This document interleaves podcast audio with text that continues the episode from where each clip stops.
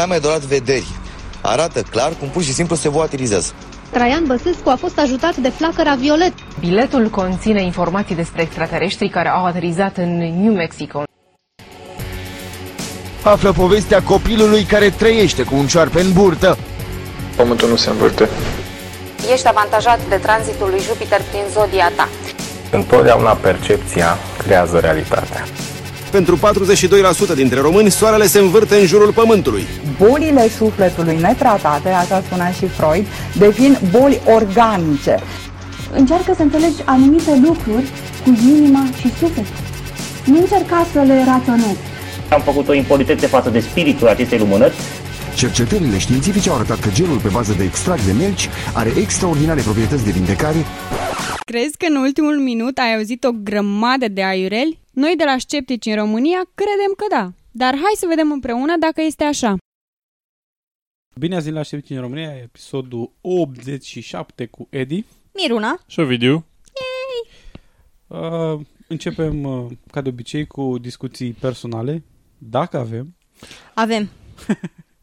Vrei să începi tu? Da, la mine e scurtă. Eu am o aplicație minunată numită Umamo, care, uh, în care niște persoane, personaje, reporteri, ce pot să fie numiți ei, citesc știrile uh, Așa. scrise de alții. Mă rog, sunt niște oameni plătiți ca să citesc știrile scrise de alții. Ok.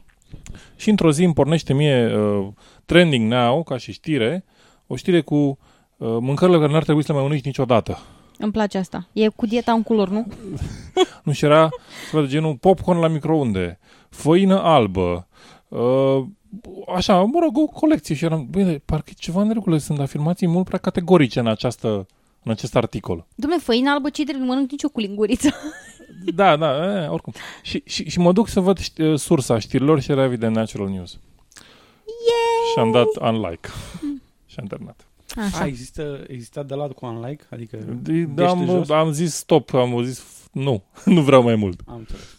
Deci eu, uh, în uh, cursul scrierii unor articole pentru muncă, am descoperit niște afirmații bombastice legate de alimentație. Ale cui? ale cui nu. E mai degrabă ușor să-ți dau o listă de nume ale oamenilor care chiar au informații corecte și nu copiază de pe un blog pe altul tot fel de tâmpenii. Uh, dar vă voi delecta în cursul acestui episod cu cea mai grozavă descoperirea mea, care vine de pe site-ul, uh, pot să zic numele site-ului, să zic numele site-ului, să zic numele site-ului. Efemeride este o, o sursă de nu, n-am, n-am cuvinte. De, dar nu, nu, nici nu, e atât de, e atât de stupid ce se vehiculează pe acel site încât uh, tre- treci foarte repede peste durerea de cap ca să te apuci un râs în hohote. Deci eu am râs pe, pe site-ul lor, îl mai descoperisem anterior, dar am uitat de el. Și mă gândesc că în viitor, dacă continuă să aibă un content de asemenea calitate stupidă, maximă, să fac uh, o secțiune specială, știrea efemeride a săptămânii.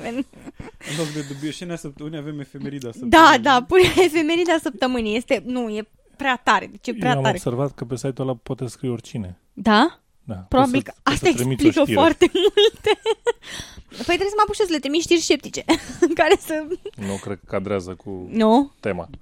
N-am mistere, din păcate. Chestiile astea cu scepticism sunt efemere. Pe efemere. da, da. Dar oricum, vă, vă promit că am o știre de mare, mare clasă de la ei. Nu o să regretați, rămâneți în continuare și ascultați pentru că e, da, e esențial pentru sănătatea voastră. Clar, efemeride este o sursă foarte bună de informații medicale și din domeniul nutriției. Nu. Da, să trecem mai departe. Ovidiu, avem calendar? Avem, avem calendar. Spune. În 10 martie 1984, um, cred că a decedat, um, omul de știință Minoru Shirota. da, l-am luat de pe Wikipedia, însă n-am reținut dacă... Dar s-a, sigur a decedat. Uh, omul de știință Minoru Shirota, care a dezvoltat uh, minunata bacterie Lactobacillus casei, Oh, very nice, ne place. Așa, acum prezentă mai toate iaurturile posibile uh, prin compania sa numită Yakult, cu Y și cu K. Uh, și compania este parte din grupul Danone, care are 20% uh, din acțiuni. No. Uh, esența este că uh, bacteria, linia Shirota, uh, uh, și-a, a fost dezvoltată pentru a încerca să găsească o bacterie care să nu facă probleme în organismul uman și a reușit. Și acum avem iaurturi. Nu, avem... Nu, nu, nu, nu, nu, nu, nu. Ai spus, ai menționat diavolul Danone, pentru că oricine știe foarte bine că tot ce este produs de Danone nu este sănătos, nu e natural, e oh, cu prafuri, cu chestii, oribil, nu, cum po- promovare, clar, ești plătit de Danone. Este Big, si- big iaurt mă plătește. este si- big iaurt, este singura explicație posibilă pentru... Nu, nu, urât de tot, nu, nu putem să mai discutăm cu tine. Bine. Uh, Dacă tot uh, am vorbit de iaurturi și chestii periculoase, uh, la pericolele de scepticism am să încep eu cu un scurt segment. Uh, O fată a fost omorâtă sub pretextul că este exorcizată și dacă nu cre- dacă credeți cumva că e vorba de o exorcizare creștină, nu, nu e vorba de una islamică. Isra Zorub sau Zo- Zorob de fapt, Zorob de 17 ani a murit uh, în mâinile unor așa numiți terapeuți islamici. Uh, Sunt niște clinici de medicină islamică, așa se numesc ele, uh, în Gaza, uh, pe fe- 2 februarie în fața părinților și a fratelui ei. Abu Khalil al-Zamili, Zam, da, Zamili, a forțat-o să bea un litru de apă amestecat cu o jumătate de kilogram de sare pentru a uh, exorciza din ea... Uh, What? Da, exact. A exorcizat din ea, să exor- exorcizeze din ea gini. Ginii sunt un fel de... Un fel de demon, Da, jumate, spirite, de fapt, un fel ceva de spirite genul ăsta bune, în- rele, pot fi și în- așa, și așa. Așa. Bine, se zice că sunt. Până acum, na. Uh, așa. Um Iusef Zorub, mama uh, fetei, a descris momentul morții sale. Uh, nu știu dacă fata mea a murit de, uh, prin asfixieze când Zamili încerca să o mă, facă să bea apă sărată sau dacă a murit de otrăvire cu uh, sare. Tot ce am văzut este că fața m, fetei mele s-a albăstrit uh, în timp ce el îi băga cu forță apă pe gât și sare, uh, spunea ea cu lacrimi în ochi. Pe față. Uh, n-ar fi fost frumos să nu o ducă la exorcisare decât să aibă după aia lacrimi pe un ochi? Da, aia m-am gândit și eu. Aia m-am gândit și eu și dacă n-ar fi crezut în uh, gin și poses- posesii și prostii de genul ăsta, uh, probabil că poate ar fi trăit bine mersi și poate că ar fi trebuit, să- poate ar fi ajuns la un medic dacă poate avea ceva probleme medicale. Wow, deci oribil, chiar, chiar oribil, dar t- trebuie să nu ai chiar niciun fel de noțiune despre corpul uman, ca să-ți imaginezi că cineva poate să înghită un litru de apă cu jumătate de kilogram de sare și să nu pățească nimic. Că cunoștințele de anatomie umană trebuie să fie la minus. Da, e, se întâmplă foarte repede să tragă starea apa din țesuturi. Și Da, știu. Da, apropo de lipsă de cunoștințe de anatomie, uh, să zicem, subiectul numărul 2 sunt o pereche de adventiști de ziua șaptea, chestiune care a, a, nu are importanță în acest context, uh, care au fost uh, condamnați la închisoare pentru că și-au lăsat copilul de 5 luni să moară de rahitism. Pentru că medicul, dacă ar fi chemat medicul, asta ar fi, un, ar fi fost un păcat. Ce ar fi fost, mă? Un păcat, să cheme medicul. Uh, da. Deci... În ce țară a lumii a 14 treia ăștia? În uh, Anglia. Super.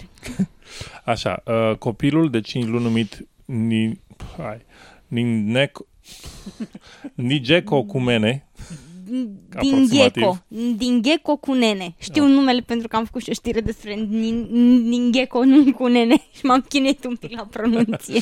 așa, uh, a murit dat, datorită arhitismului, mă rog, o, o boală cauzată de deficiență de vitamina D. Um, hai, no, Nosicapia și soția lui Virginia au admis... Au, Tatăl cu mene și mama cu tata, mene. Tata și cu mama uh, lui au, deci, au, uh, s-au, au, fost, au, s-au dat vinovați, sau uh, numit vinovați în Au uciderea pledat. copii- au pledat vinovați, așa, și au primit ci- trei ani de închisoare. Um, cei, cei doi au spus că au resping uh, tratamentul medical și au ignorat uh, sfatul rudelor după ce copilul a devenit bolnav, uh, spunând că doar Dumnezeu dă viață. Nu, știu, nu, nu înțeleg. Mai ales pentru că... Doar Dumnezeu de viață și mulți dau moarte sau cum? Dar medicii nu fac o infuzie de viață. Da, da. Încercă să susțină. Dacă e să o iei așa, susțină ce a dat Dumnezeu, știi? Poți să Da, spui așa dacă Dau vrei să o medicamente. Eu N-am, n-am, n-am cunoscut medicul. Mi-ar plăcea să cunosc medicul care are un, un sac de viață, vine cu un sac de viață, se trateze și deschide sacul de viață și îți dă un pic de viață, dar nu. Sunt destul de Ca în sigură. jocuri pe calculator. Exact, da. Un, un pic de mana, un pic de life. Da, uh, chestiunea este că e- incidența de, de rahitism în țările civilizate este foarte mică, un, mai, mai puțin de un caz la 200 de mii uh, și riscul este foarte mare pentru copii uh, care nu sunt expuși la soare în special uh, sau sau uh, copii hrăniți cu lapte matern ale cărui mame nu sunt expuși la soare. Uh, și evident orice copil care nu are suficient uh, calciu și vit- vitamina D în, în dietă, dar fiind copil de 5 luni, dieta exclusivă ar trebui să fie uh, De la din mamă. alăptare. Da.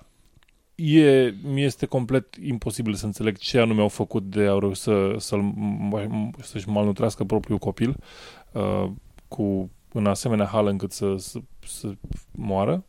Uh, dar Depinde. Dacă, dacă ai lucra în, mă rog, sau dacă ai avea mai multe tangențe cu domeniul ăsta, pot să-ți spun eu că eu am.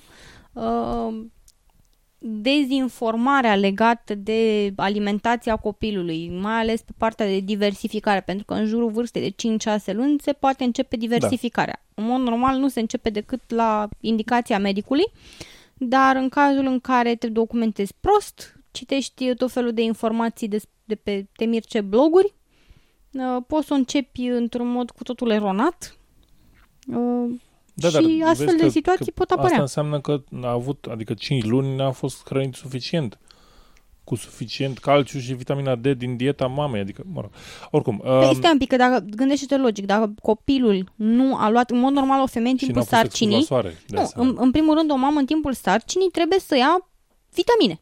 Se iau, în general, Da, se face da. un panel de analize, se determină ce anume nu ai în organism sau ce lipsește, nu e în cantități suficiente și se recomandă de către medic uh, vitamine, o dietă echilibrată și așa mai departe. Dacă oamenii ăștia n-au chemat medicul pentru copilul lor de 5 luni, probabil că nici femeia n-a văzut vreodată un medic în viața ei. Logic, nu? Mm, da. Și în condițiile astea putea bine mersi să aibă niște deficiențe grave de vitamine și minerale pe care, neavând un lapte pe care l-a dus sănătos, pe picioare, ca să zic așa, da. că mai... Da.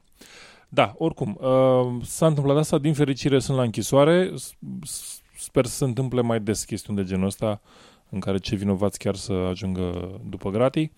Uh, și uh, că ziceam că nu are importanță deosebită uh, faptul că sunt adventiști, uh, biserica a spus că în niciun caz membrii, membrii bisericii nu sunt uh, încurajați să nu urmeze sfaturi medicale. Deci chiar le, nu există niciun, nicio parte din doctrina adventistă care să spune să nu merg la medic.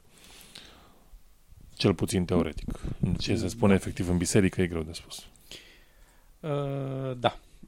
Acum, de obicei, dacă avem uh, un, o continuare la un alt subiect uh, pe care l-am mai tratat într-un alt episod, a, acum este momentul în care se introduce și de data asta avem un subiect care continuă seria aia cu detectoarele alea false de gen, uh, nu știu, detectoare de bombe care de fapt sunt niște bețe fără niciun fel de utilitate. Miruna?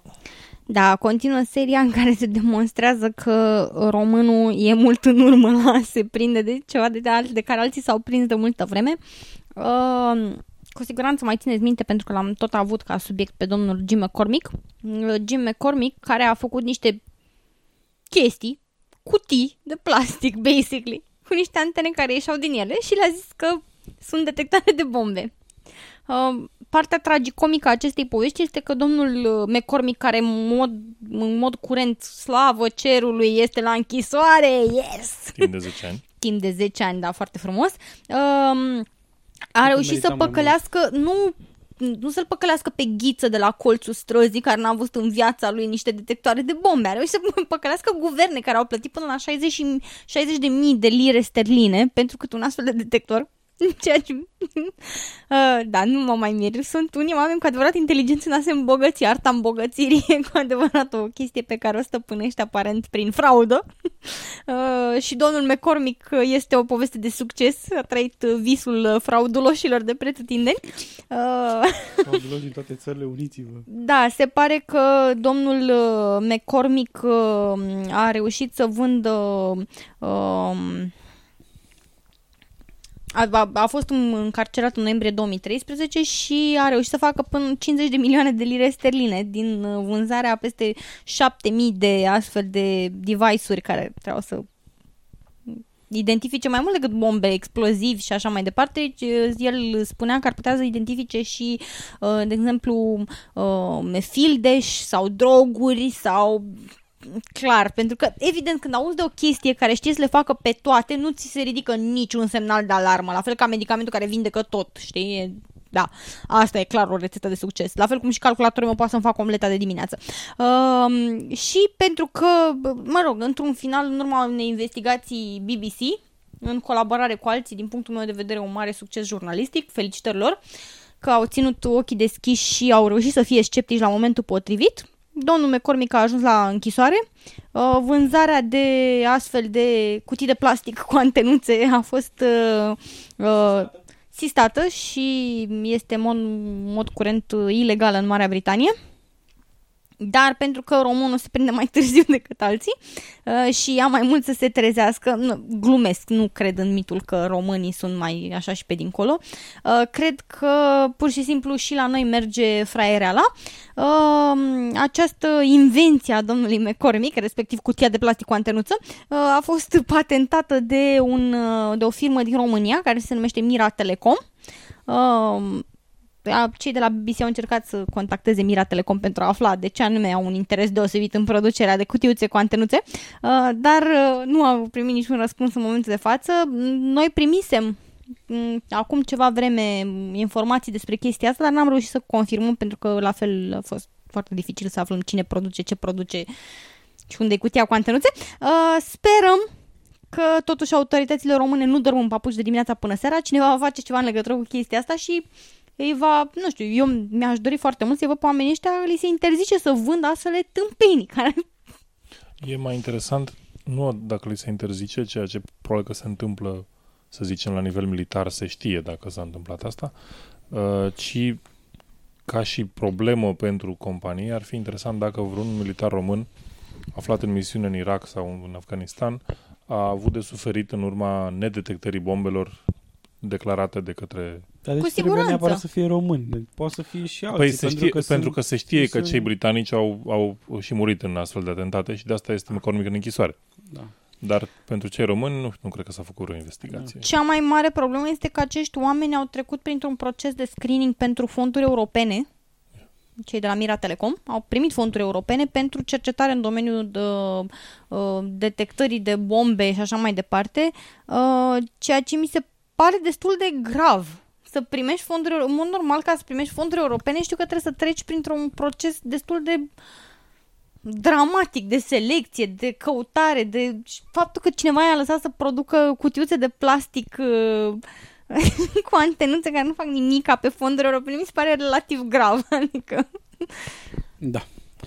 Ovidiu, am înțeles că ne zici ceva de reclame la medicamente pe Facebook.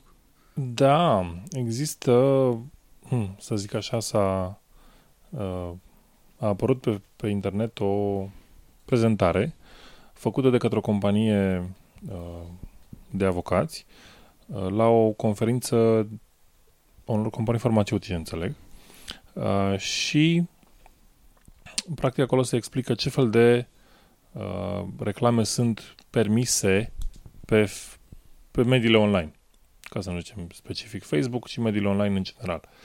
Uh, și aș vrea să fac o paralelă înainte să încep efectiv cu prezentarea.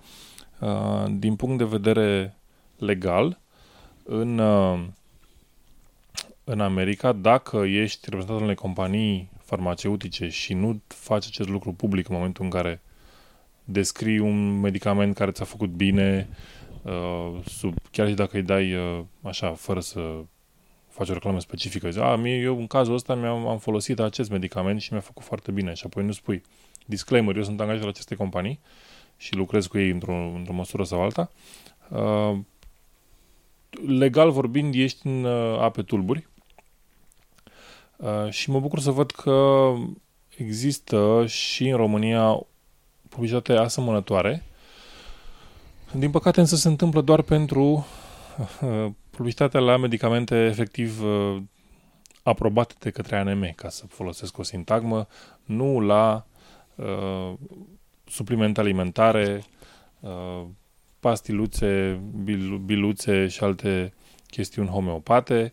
Deci doar pentru medicamentele efectiv aprobate uh, și, să zicem, dovedit funcționale, uh, există limitări în modul în care poți să le promovezi. De exemplu. Da, și știi de ce? Șoc și groază, pentru că chestiile astea sunt testate, se știe ce fac, ce efecte secundare au, ce probleme poate să pună, ce poți să spui și ce nu poți să spui despre ele. N-ai libertatea pe câmpii de a spune ce trece ție prin cap. Deci, continuă, Da, te rog, da, nu mai da. enervez acum. Da. Uh, Deci este interzisă, se spune, publicitatea pentru un medicament care nu are autorizație de pune pe piață valabilă în România. Deci dacă e un medicament din afara uh, țării pe care îl produce compania ta farmaceutică da? uh, și sugerezi hai să-l aducem din altă țară să-l importăm, asta nu este, nu este permis din punct de vedere legal.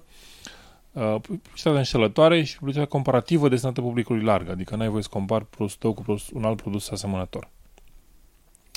Bun. Uh, nu ai voie să folosești cuvintele niciodată, sigur sau lipsit de riscuri, fără argumentele științifice corespunzătoare. Dacă vă gândiți așa un pic la uh, multe suplimente alimentare și remedii homeopate, uh, sunt toate sigure și lipsite de riscuri și fără efecte secundare. Ceea ce în anumite cazuri e adevărat, pentru că nu au nici efecte primare. Uh, bun. Sintagma te scapă de nu trebuie utilizată pentru că sugerează că efectul tratamentului cu medicamentul respectiv este garantat sau pro- nu produce reacții adverse. Iată o limitare foarte interesantă. Nu poți să spui că ceva este te scapă de. În, în termeni medicali, cuvântul este ameliorare, adică ai o boală, uh, nu mai ai simptomele, cauza inițială, s- problema asta a ameliorat. Nu este, n-a dispărut, nu, e doar o chestiune temporară, să zic așa, se presupune că e temporară, uh, în care în care tu beneficiezi doar de o ușurare datorită acelui, acelui medicament. Bun, este interesată publicitatea destinată publicului larg pentru medicamente care se eliberează- eliberează numai cu prescripție medicală, medicamente care conțin substanțe definite ca stupefiante sau psihotrope de convenții internaționale, medicamente prescrise și eliberate în sistemul asigurărilor de sănătate al căror cost este compensat și menționarea unor indicații terapeutice pentru anumite afecțiuni, precum tuberculoza, boli cu transmitere sexuală, alte boli infecțioase grave, cancer și boli tumorale, insomnia cronică, diabet și alte boli metabolice. Uh, cu diferența că, dar nu înțeleg de ce există luța aici, uh, se poate face publicitate, înțeleg, că în, cazul, în cadrul campaniilor de vaccinare aprobate de Ministerul Sănătății. Bun. Este interesă distribuirea directă a produselor medicamentoase către public, de către industria farmaceutică în scop publicitar. Deci nu poți da sample-uri către o persoană care altfel uh, ulterior, să zicem, va dori să își cumpere același uh, medicament din, uh, din farmacie. Și dacă vă gândiți, niciodată nu, se- nu mi s-a întâmplat nici mie și cred că nici vouă să mergem la farmacie să zicem, hai, uh, să v- vedem acolo cum sunt oamenii de la, din Carrefour sau din alt uh, supermarket care oferă un sample de cașcaval, de parizer, de salam, de ce-o fi. N-am primit niciodată un sample de ibuprofen, n-am primit niciodată. Eu mi-aș- Diclofenac, n-am primit niciodată. Încerc să zic numele științific. ca să Da, nu- da, eu mi-aș dori ceva, un sample de, nu știu, de antipsihotic. Ah, yay! Așa. Uh, bun, și toate astea este o prezentare foarte interesantă, uh, le puteți citi, o să vă dăm adresa. Uh, puneți-le în comparație cu modul în care sunt promovate absolut orice suplimente alimentare. Dacă vă amintiți, acum ceva vreme era o, o pro, pu- reclamă la un supliment alimentar care a intrat, uh, a fost destul de rău primit de către uh, public.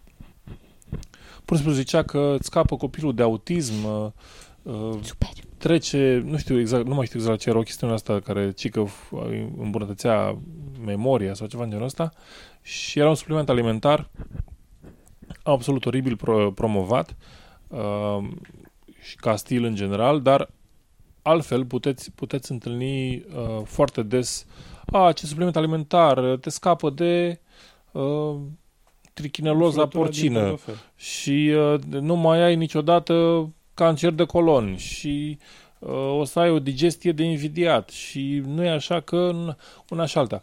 De la un supliment alimentar. Sincer să fiu, n-am văzut niciodată un om care se laude cu digestia lui. Acum nu știu. Cu... Nu știu Am ce o sferuri, digestie ce de sfere- fier. Păi nu, nu te, da, ai așa o mândrie interioară. Da, da, foarte. Credeam că particip la discuții în care cineva se mândrește. Bă, am o digestie, mănânc acum și m, nu pot să ies nimic. Gata, s-a întors. S-a întors, e ok. Gata? We are back? Ce s-a întâmplat? S-a mișcat firul de aici din spate. Ah, n-a fost bine băiat în prins. Deci spune-ne în continuare despre Didgeridoo, te rugăm frumos, și cum te vindecă de bă, sfărăit. Așa, nu știu de unde a fost. uh, Pentru varianta audio, cred că îmi trebuie un piculeț de... Didgeridoo te, vin, te vindecă de sfărăit, vă zic eu, varianta scurtă. Deci, dacă sfărăit, suferiți de apnee, vă deranjați partenerul, partenera în timpul somnului, puneți mâna, cumpărați un Didgeridoo. Păi stai puțin, că încă nu știi dacă e așa. Nu? Care sunt N-am rezultatele. înțeles. Păi, Ei, rezultatele au fost că a fost, uh, un indi- a fost somnolența s-a redus cu 3 puncte față de grupul de control. Indicele uh, apneic, hipopneic s-a redus semnificativ statistic, deranjările de somn, iarăși și valo- cele valute de partener s-au redus statistic semnificativ. Nu dau cif- numere că nu are sens. Uh, e, sunt prea multe detalii, cine e curios se poate uita pe, pe uh, net să vadă uh, lucrarea, uh, paper-ul. Uh, nu a fost afectată în schimb calitatea somnului. Deci o, cei care erau afectați de probleme nu au dormit mai bine. Uh, totuși, uh, analiza combinată arată un efect de la moderat spre mare al uh, acestei practici. Uh, și concluzia este că m, cântarea în mod regulat la didgeridoo este un tratament efectiv alternativ la Eficient. Uh, uh, Efect, da, e- eficient, da. Uh, la ca alternativă la cele clasice, de exemplu Fluierul. APAP, uh, aparatul care produce presiune pozitivă asupra căilor respiratorii să nu permite să colapseze, care e destul de creepy, că trebuie să stai cu o mască așa pe față și uh, în timpul somnului poate se trezește partenerul și se sperie de tine, zice că a venit, uh, cum îl cheamă, din... din uh, Jason Silence of the Lambs. nu, nu, ăla cu chestia aia pe gură m, din Batman, parcă era. Ah, da, da, Bane. da. Bane, da, Da. Bane. Așa. Bun, deci uh, acum întrebarea este cât, uh, exact cum a zis și Miruna, Da, cât, mă, de că- mult, cât de mult are importanță și cât de mult uh, vrei să faci un compromis. Uh, Sforă din digeridul sau sforă din gât? Da, într-adevăr frumos. Ok, Deci, bun. Uh, Mirona, am zis că am înțeles că ne zici niște dubioșenii, lucruri, chestii. da, uh, am zis să-i uh, scutesc pe băieți de uh, durerea in- incomensurabilă de a vorbi despre tampoane, așa că voi vorbi eu despre tampoane. Uh, am aflat de pe un site uh, uh, care vinde alternative la absorbantele obișnuite. După cum bine știți, probabil majoritatea dintre voi sper că nu sunt copii care nu știu de chestia asta, care se uită acum la...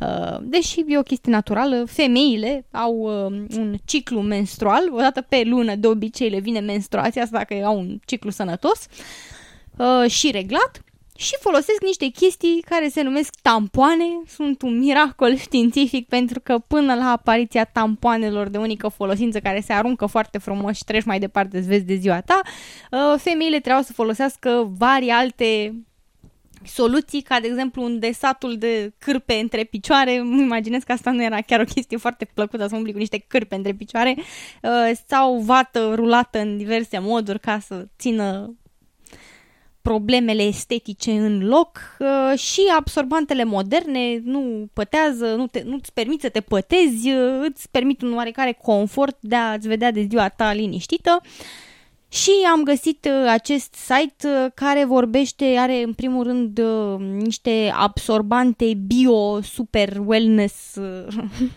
și așa mai departe.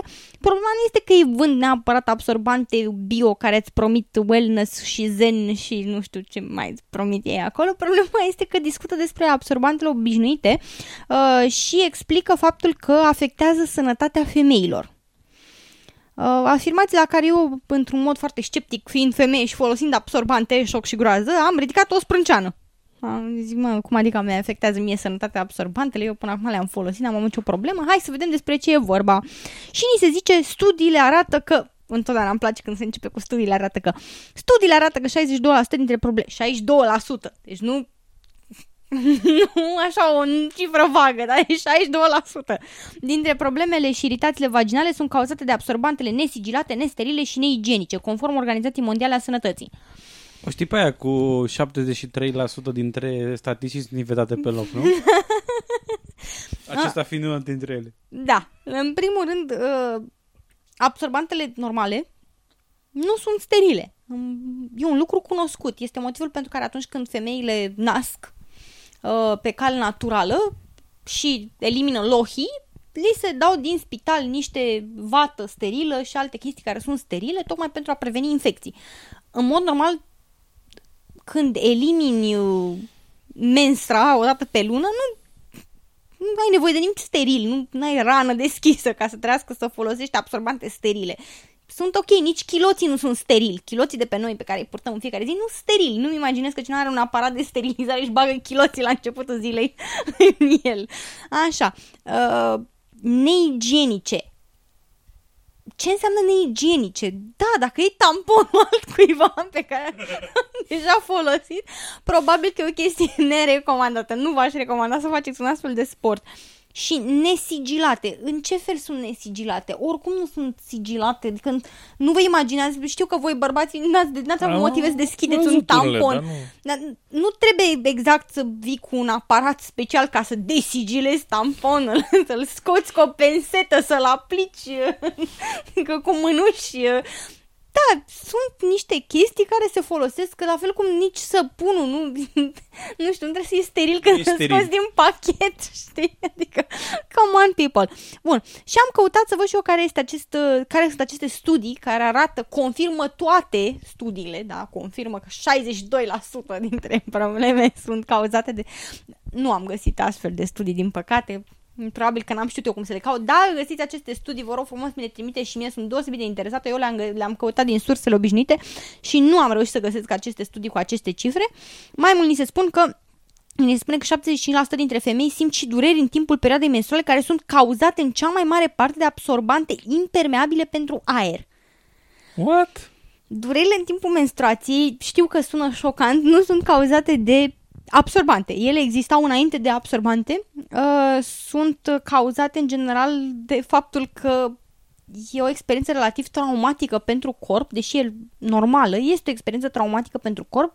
Uh, în clipa în care vine momentul menstruației, corpul recunoaște că nu există niciun uh, început de fetus implantat în uh, uh, uter și elimină țesutul uterului care îl învelește uterul, unde, în mod normal, s-ar prinde un viitor bebeluș foarte drăguț cu mânuțe și piciorușe uh, și elimină chestia asta. Uh, se produce sângerare și, în cazul anumitor femei, chestia asta doare. E, e totuși o experiență traumatică pentru corp. Majoritatea femeilor experim- au experiența acestei dureri în prima și a doua zi a menstruației.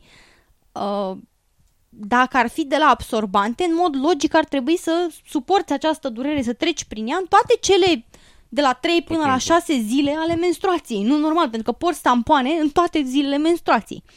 Deci nu văd cum ar fi legătura 75% dintre femei. Cum s-a demonstrat chestia asta? Că durerea provine de la absorbante. Ok. Trecem mai departe. Conțin substanțe alcaline care modifică pH-ul zonei intime. Ta-da! Ce-mi place chestia asta când se ajunge. Uh, este adevărat că este nerecomandat ca în zona vaginală să se folosească tot felul de săpunuri cu parfumuri. Uh, sunt anumite reguli pentru igiena intimă a femeilor care într-adevăr sunt recomandate. Folosirea tampoanelor care modifică pH-ul N-am citit-o nicio regulă de genul ăsta. bumbac ce conține absorbantul care... Stai ca ajungem și acolo, Așa. numai o clipă. Ni se spune că s-a dovedit că după două ore pe o suprafață de un centimetru pătrat de absorbant cu sânge se dezvoltă 107 tipuri de bacterii. Deci aceste absorbante trebuie schimbate minim la două ore, vara chiar mai des. Uh, nu. Recomandarea este o dată la 6-8 ore, uh, pentru că, într-adevăr, fiind un mediu umed, uh, întunecat, uh, călduros, se dezvoltă bacterii, lucru care se întâmplă oricum, da? Deci e în zona aceea oricum se vor dezvolta bacterii, ele există, trebuie să respecti regulile de pe pachet când ți-ai cumpărat absorbantul, citești indicațiile de folosire, indicațiile de folosire spun că la 6-8 ore trebuie să-l schimbi, este important să-l schimbi o dată la 6-8 ore, uh, iarăși nu am reușit să găsesc niciun studiu care să demonstreze că există aceste cifre, că sunt verificate în vreun fel, le-am găsit și în străinătate pe site-uri care promovează tot absorbante de bio și așa mai departe. Mhm. Normal. Așa. Absorbantele și tampoanele sunt albite cu clor, procedeu industrial în urma căreia se, eliminează, se uh, eliberează dioxina, substanță cancerigenă. Prezența acestei substanțe a făcut ca multe femei să renunțe la absorbantele intime. Uh, FDA, Agenția, Ameri- Agenția Americană responsabilă cu protejarea și promovarea sănătății publice, a analizat conținutul de dioxină din șapte mărci importante de tampoane de unică folosință și a constatat că nivelul acesteia este, țineți-vă bine, Nedetectabil. în limitele normale. da, e, e o concepție deosebit de greșită în rândul tuturor, conform căreia sunt anumite substanțe care în sinea lor sunt rele. Majoritatea, în mare parte, m- foarte mare parte a substanțelor, nu, cred că pot să zic cu siguranță, toate substanțele, în anumite limite, nu ne fac niciun rău.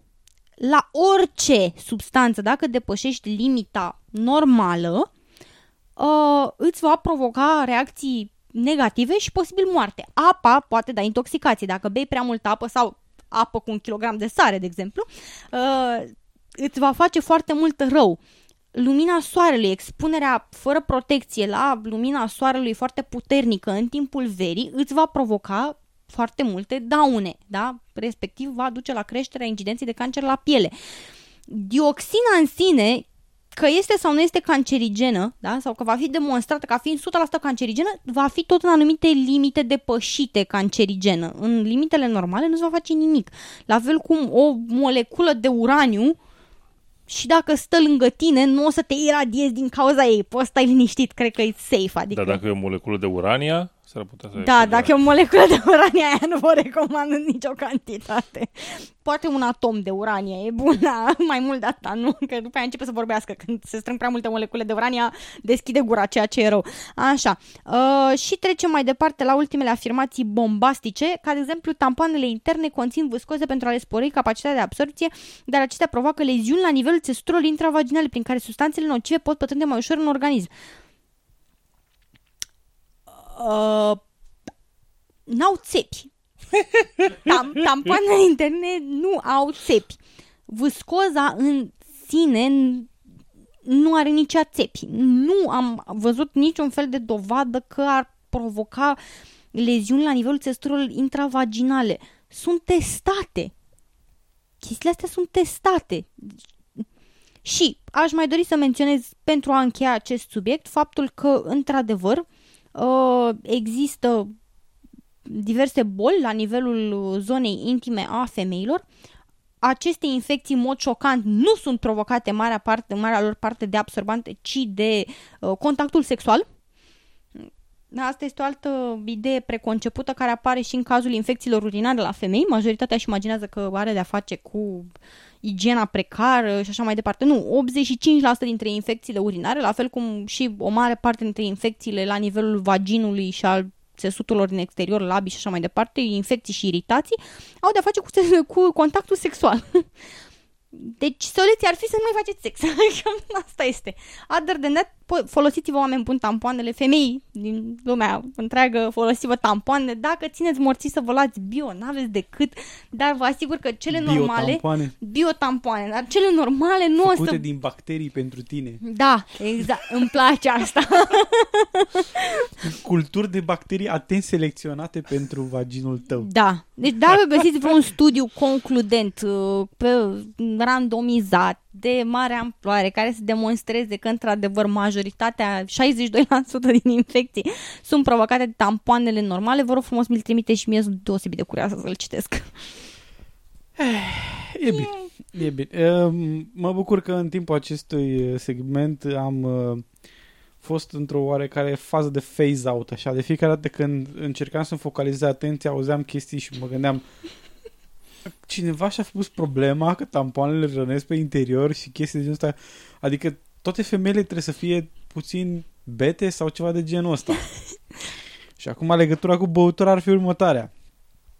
Eu uh, am fost recent oprit de către un echipaj de poliție să suflu Ups. în... Uh, m- era control de rutină, nu a fost niciun, n-a fost accident, nu a fost nimic ca Nu conduceai pe mijlocul drumului nu conduceam în zigzag, nu, nu? nu, nu conduceam în zigzag, e- conduceam regulamentar și am fost oprit de uh, domnii polițiști uh, ca să uh, văd să vadă dacă sunt cumva sub influența alcoolului. Mi-au pus în uh, Uh, m-au întrebat dacă am mai suflat în etilotest și mi-a spus că nu, n-am mai suflat, mi-a explicat cum se întâmplă lucrurile și uh, A, trebuie să ai capacitatea plămânilor destul de mare?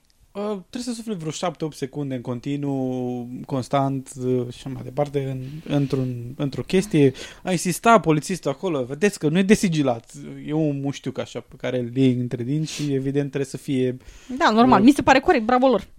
Da. Deci, vedeți că, da, văd că e sigilat. Era, m, tras, era din ăla într-o punguță nea micuță și avea, nea, era punguță nea autosigilantă, dar avea o capsă peste... Zic, da, văd că este. M-am uitat, nu era perforat în niciun fel, nu asta era important. Uh, dar acum, știind că eu sunt băutur de uh, băuturi fără zahăr, uh, îmi pun problema sub prisma unui articol pe care l-am găsit, dacă aș fi avut risc mai mare să ies cu testul uh, pozitiv în condițiile în care înainte cu 7-8 ore băusem un pahar de șampanie. Deci nu, nu, nu vorbesc la modul uh, cum zic eu, tu n-am băut decât un pahar. un pahar de vin. Nu, nu. Deci chiar era, am două guri de Ai, șampanie. domnule, era doar un shot de tequila. Și oricum, da, exact. Și oricum erau destul de multe ore, 6-7 ore, ceva de genul ăsta. De ce spun asta? Pentru că într-un uh, un studiu observ, un studiu observa, nu observat, un studiu uh, cu grup de control care s-a desfășurat cu 16 participanți de, țineți-vă bine, uh, gen egal. Nu înțeleg ce înseamnă asta. Dacă ar fi fost, dacă ar fi fost tradus a, poate Eu mai susțin- neinspirat în română, poate s-ar fi tradus de sex egal. Și atunci întrebarea mea era dacă s-a măsurat diametrul sau lungimea. Eu susțin că sexele nu sunt egale și nici, uh, cum ai zis inițial, Genurile. nici genurile nu sunt egale. Discriminare. Ce e? Genul, genul indicativ e mai bun decât genul injuriu. Decât acuzativul. Da, da, da. Bun. Uh, da, uh, că astea erau cazurile, nu mai contează. E, A, așa. Și toată. E, și au fost uh, acești 16 participanți de același sex. Probabil asta vrea să spună. Uh, bine, știu că este o diferență între sex și gen și cu identificare, dar nu este relevant aici, zic eu. Uh, ce au primit, au participat în trei sesiuni, au primit uh, una din trei doze uh, în, acestea fiind 1,97 ml pe kilogram de vodka amestecat cu 3,94 ml uh, per kilogram de băutură fără, uh, alcool, fără zahăr și aceleași proporție cu zahăr și o băutură placebo. Deci amestecul de vodcă cu băutură cu zahăr, vodcă cu băutură fără zahăr și un placebo. Uh, într-o ordine aleatorie și apoi s-a făcut un etilotest. S-a măsurat practic uh, nivelul de alcool în uh, aerul expirat Uh, și m, s-au raportat, s-au avut în vedere și m, raportările subiective ale nivelului de intoxic, de uh, ebrietate La nimic, domn polițist. Pot să conduc până acasă. și oboseală și uh, cât considerau ei că ar- sunt uh, afectați de la nivelul mm, reflexelor și așa mai departe de starea de ebrietate și dorința de a conduce.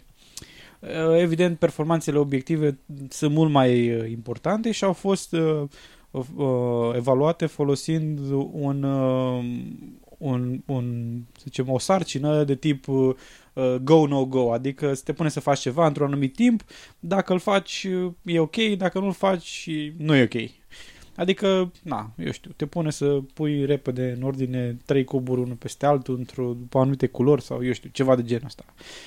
Așa, rezultatele au fost că în cazul uh, persoanelor care au băut uh, combinația de alcool cu băutură fără, alco- uh, băutură Fără fără zahăr. zahăr, așa, comparat cu grupul de alcool cu băutură m, cu zahăr, uh, era, deci uh, alcoolul expirat în sânge era, mai semnif- era semnificativ mai ridicat în cazul celor cu uh, fără zahăr, în cazul celor fără zahăr.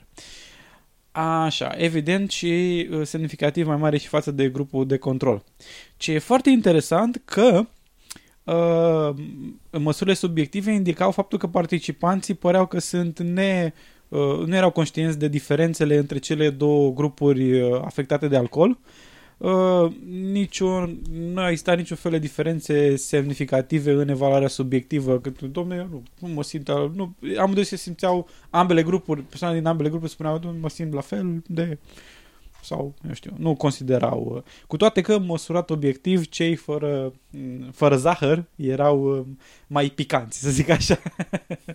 în, uh, Așa. Concluzia fiind că dacă vrei să amesteci alcoolul cu o băutură fără alcool, s-ar putea ca la etilotest să te prindă poliția uh, în flagrant, să zicem așa. Bine, Mai- oricum e necesar un studiu mult mai mare, adică 16 Da, evident, participanți evident, este evident. foarte mic, dar e interesant, foarte interesant. Da, nu m-aș fi așteptat. De ce, de ce lucrul ăsta prezintă interes pentru mine? Că de obicei beau băuturi fără zahăr. Alcool nu prea beau în mod uh, regulat, chiar beau așa rar ocazional, ca să zic așa.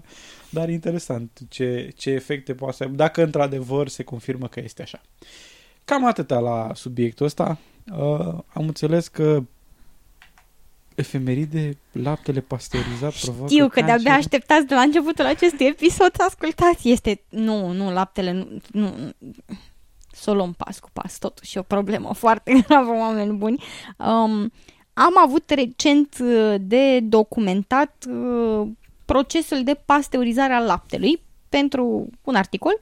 Uh, am citit, uh, eu întotdeauna când documentez articole, porn- pornesc la premisa că nu știu nimic despre subiectul respectiv și încerc să-mi dau seama de uh, ultimele descoperiri în domeniu, să citesc să și căutând eu frumos pe net, Evident, am descoperit că procesul de pasteurizare al laptelui și a altor lichide în general uh, este un proces sigur.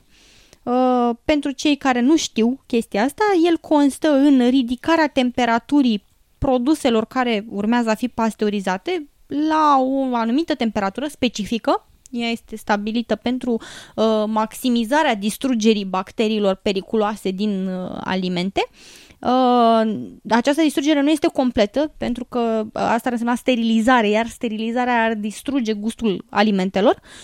Uh, și de ace- din acest motiv se folosește pasteurizarea care distruge majoritatea bacteriilor periculoase, a agenților periculoși din alimente. Uh, practic un proces de încălzire până la o anumită temperatură pentru o anumită perioadă de timp. Uh, există UHT, Ultra High Temperature pasteurizarea la temperatură foarte înaltă, în care uh, produsul este încălzit până la o temperatură foarte mare timp de o perioadă foarte scurtă, dar există și pasteurizarea normală la temperaturi de până la 100 de grade Celsius uh, pentru o perioadă ceva mai lungă de timp.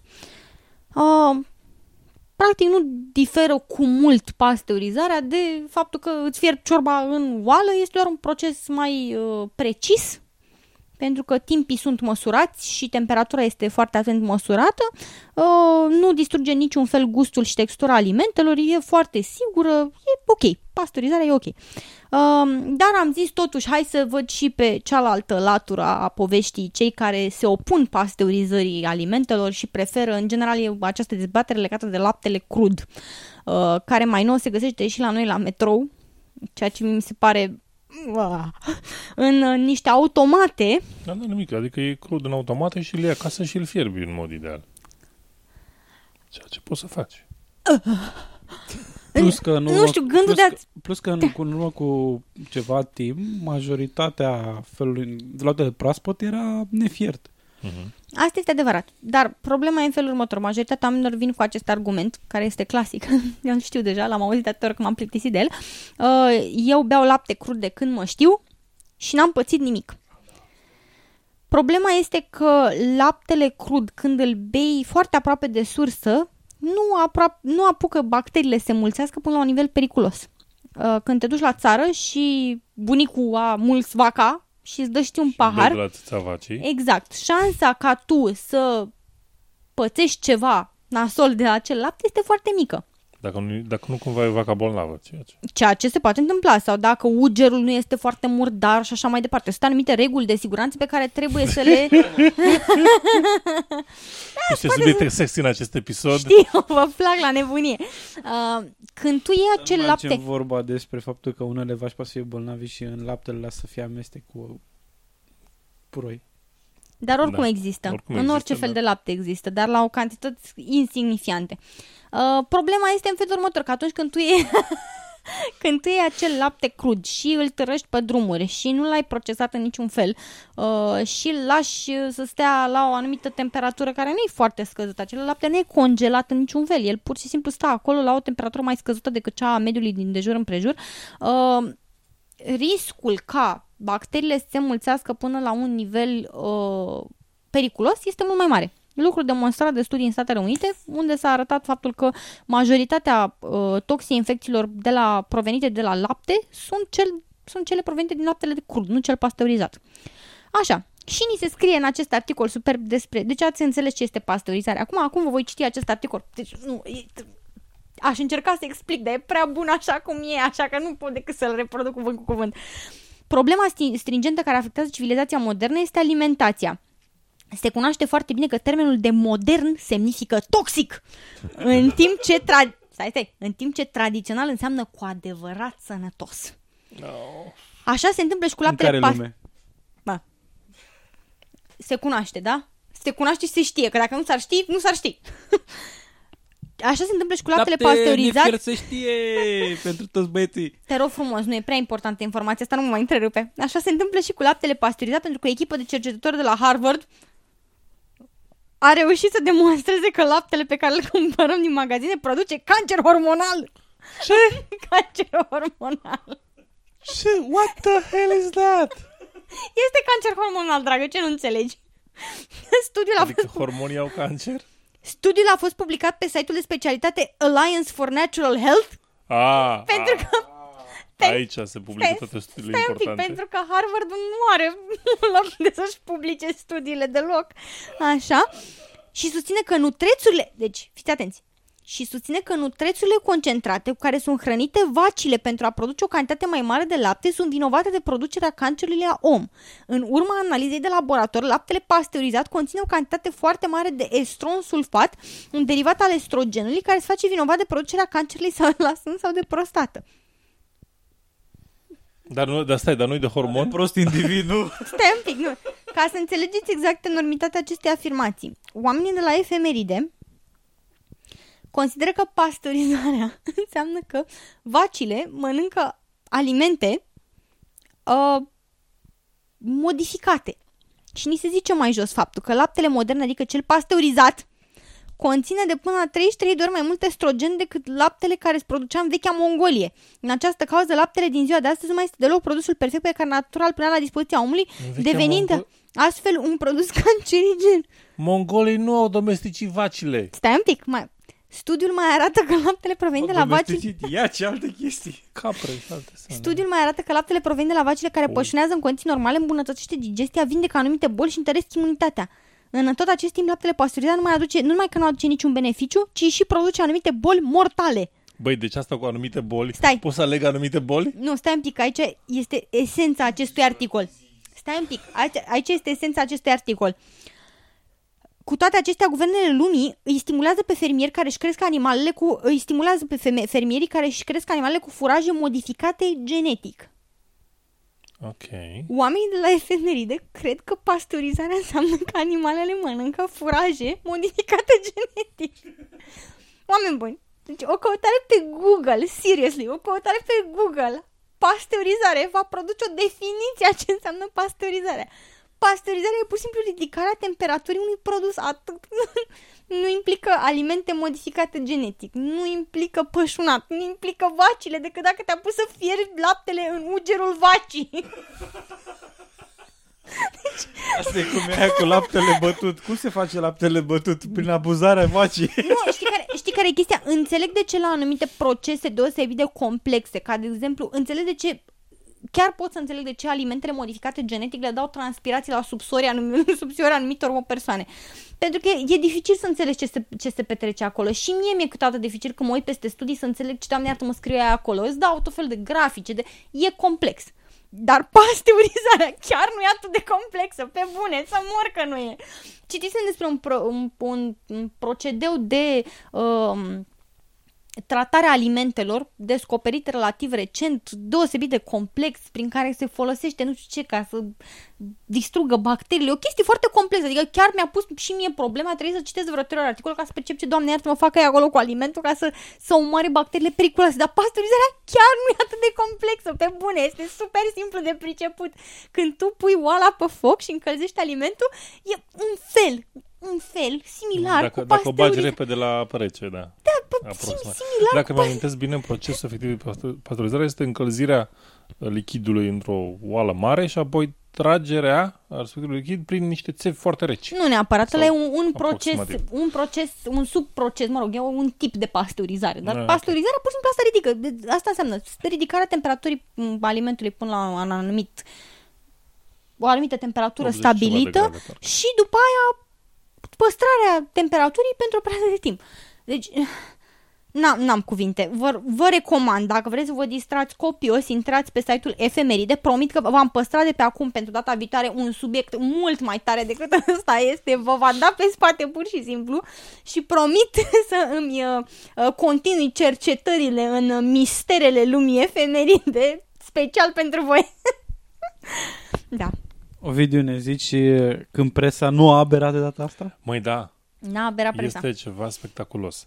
Uh, pe știrile ProTV aflăm, că- aflăm adevărul din spatele celui mai popular mit legat de telefoanele mobile. Mi-e frică, deja am palpitați. Cum ne afectează, de fapt, sănătatea. Oh my god. Nu.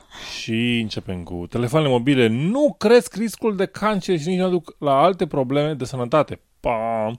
Aceasta este conclu- concluzia unor cercetători care durează, cercetări care durează de 11 ani, finanțat de Guvernul Britanic și Industria de Telecomunicații. Industria de Telecomunicații, deja suntem sus. Big telecomunicații. Așa. Um, Potrivit studiului, nu există nicio legătură între folosirea telefonului mobile și probleme de sănătate. De altfel, pe toată perioada de, pe care a fost efectuată, adică mai bine de un deceniu, nu s-a găsit nicio dovadă că expunerea telefonelor sărcinate la emisiile stațiilor telecom crește riscul ca bebelușii să vină pe lume bolnavi de leucemie. Asta e o, o cercetare foarte specifică. Uh, bun. Și d- uh, David Cogan, uh, președintele MTHR, uh, așa se numește studiul de Mobile Technology Health Research, uh, a spus așa, când acest program a fost setat iniț- inițial, uh, existau multe mm, incertitudini științ- științifice legate de riscurile posibile ale telefoniei uh, mobile și ale tehnologiilor asociate. Da, normal. Mi se... No- normal, în 2004, cred că era încă la început totul. Așa.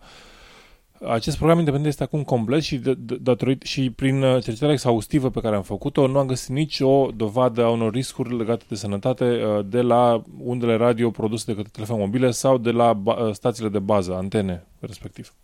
Um, datorită acestor cercetări, Minciuni. uh, acestor cercetări din cadrul programului, putem fi mult mai încrezători în siguranța uh, sistemelor de telefonie modernă. Uh, pentru a fi sigur că nu este niciun efect advers întârziat, care devine aparent doar după mulți ani, programul continuă prin uh, investigație epidemiologică Cosmos, uh, ce va urmări o populație de uh, foarte multe persoane, de o populație largă, uh, pe, care folosesc telefon mobil pe termen lung. Uh, Foarte frumos. Mi se pare normal. Da, da. efe- Cosmos este, este foarte... Are 30 de ani, dacă nu mă înșel, ca și durată. Și acest MTHR avea 11 ani de... Foarte de frumos. E, e efectivitate. Da, foarte bine. E un lucru excelent. Că Da, se- mai ales că în 2012, cred, venise un raport de la, de la uh, OMS care spunea că există un risc crescut, nu mai știu, au- și cum a avut subiectul, și că era o neînțelegere complexă a, a știrii de către toată presa, uh, cum că exista un risc al unui cancer la nivelul creierului, dar de fapt nu s-a pus neapărat un risc, ci s-a ridicat... Deci eu uh, știu. Să respir provoacă cancer. Da, clar. Respiri, respiri mai mult de 20, nu, respiri mai mult de 40 de ani și deja ești acolo. în, Riscul uh, de cancer este pff, no, 100% crescut. da, da, nu. E, uh, mă bucur să văd că există rațiune și în presa românească. Da, da, știrea Uh, a fost chiar bine, bine scrisă, bine tradusă, mulțumim. Mulțumim că n-ați băgat pe undeva pe la final minciuni, minciuni, minciuni. oh, da, frumos. Da. Mă, mă bucur. că Mai Ok. există speranță, oameni buni. Da. Și, evident, înainte de a încheia, uh, avem citatul. Uh, citatul de data aceasta este tot ați vorbit de Cosmos. Mm. Uh, avem un citat de la Carl Sagan, care a spus la un moment dat, știința este în mult mai mare măsură un mod de gândire decât un ansamblu de cunoștințe. Da. Da. Din păcate, da. A, din păcate? Da, din păcate. A, din păcate, lumea crede a doua decât prima sau? Uh, nu, din păcate nu există suficient de, suficient de mulți oameni care să aibă acest mod de gândire. Ah, Mie, mi s-ar părea am înțeles. normal să existe în toți acest mod de gândire. Ok. Uh, cam atât am avut de zis în acest episod. Pentru cei care sunteți pe Hangout Live, este un spectator în momentul de față, rămâneți. Uh, dar înainte de a încheia, vă dăm un anunț destul de important. Uh, avem în momentul de față uh, oficial statutul de ONG. Uh, Yes. Adică avem o reprezentare legală uh, care va permite, evident, să putem să facem mai multe lucruri legate de activități publice, comunicat, de presă. eu Să ne implicăm. interacțiuni- Da, i- implicare practic la nivel civil uh, posibilă, evident, fără... m, Până acum ne-au ajutat uh, prietenii noștri de la Sur, dar în momentul de față avem uh, propria Suntem- noastră suntem personalitate independenți. juridică. Da, suntem, in- suntem independenți. A vorbit domnul... uh, Domn Di- președinte. Domnul, domnul președinte, da. Uh, acestea fiind uh, zise, încă nu avem o prezență pe, uh, pe net, uh, nu avem încă o pagină de net, nu avem ceva de genul ăsta, dar uh, o Ne vom să, ocupa. Ne vom ocupa de acest lucru. Uh, cred că au durat cât? Un an și jumate, Aoleu, cred că nu, mai... nu, nu, nu vrem să ne amintim. Foarte da, mult. au durat foarte mult. Dar important e că am terminat și uh, sperăm ca pe viitor să ne facem uh, simțită prezența Da. Și să ne meargă bine. Da, o să vă comunicăm uh, la un moment ulterior și în numele oficial al organizației o să avem un comunicat de presă în care o să spunem toate aceste informații. Acestea fiind zise, uh, încheiem episodul 86, am fost eu, Edi. 87. 80, 87, nu mai știu să număr. De când a durat atât de mult să facem... Uh, Ai, nici, ai pierdut șirul. a pierdut și da. E, Am fost eu, Edi. Miruna, Și Ovidiu? Domn președinte. Până data viitoare, rămâne sceptici la reauzire.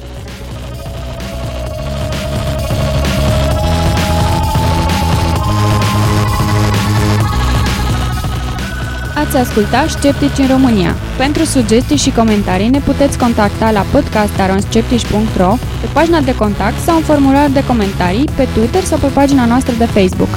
Emisiunea noastră apare la fiecare două săptămâni și ne puteți ajuta să devenim mai cunoscuți prin intermediul rețelelor de socializare, lăsând un review pe iTunes sau spunând și altora să ne asculte. Muzica este oferită de Lenny Koshan sub licența Creative Commons.